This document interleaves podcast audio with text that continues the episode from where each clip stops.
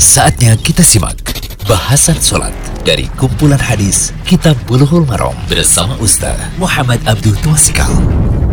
Alhamdulillah, wassalamu ala rasulillah wa ala alihi wa sahbihi wasallam Kali ini kita berada di audio 24 dari kitab Bulughul Maram, kitab sholat Masih tentang azan, sekarang kita lihat di antara cara azan yaitu pembahasan hadis 182.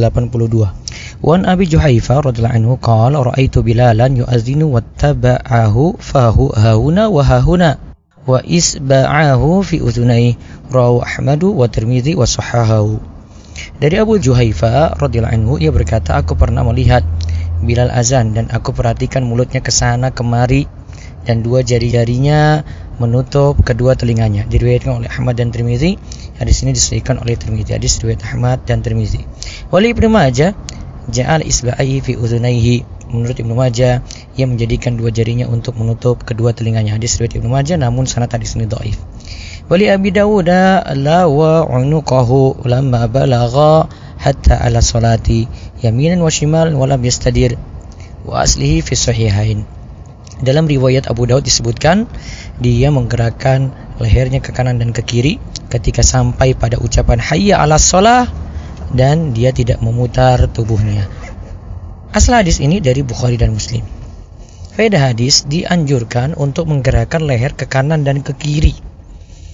Namun tidak dijelaskan cara menolehnya bagaimana.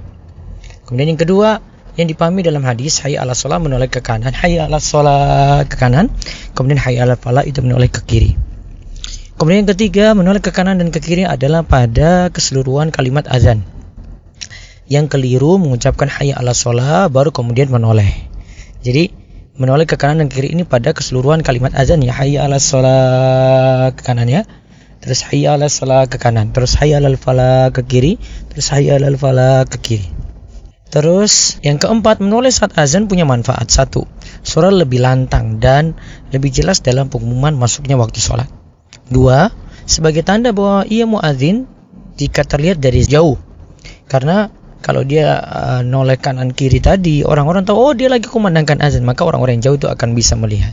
Yang kelima menoleh kanan dan kiri termasuk sunnah mutlak artinya tetap berlaku walaupun ada pengeras suara. Jadi walaupun zaman ini ada pengeras suara, ada mic, ada loudspeaker, ada toa yang ada di segala penjuru tetap syariat menoleh kanan ke kiri ini tetap ada. Kemudian yang keenam dianjurkan meletakkan jari dalam telinga karena lebih mengeraskan suara muazin. Hukumnya adalah sunnah bukan wajib. Jadi tambahkan lagi selain menoleh tadi jari diletakkan di dalam telinga. Allahu a'lam bishawab. Demikian bahasan sholat dari kumpulan hadis Kitab Bulughul Maram bersama Ustaz Muhammad Abdul Twasikal.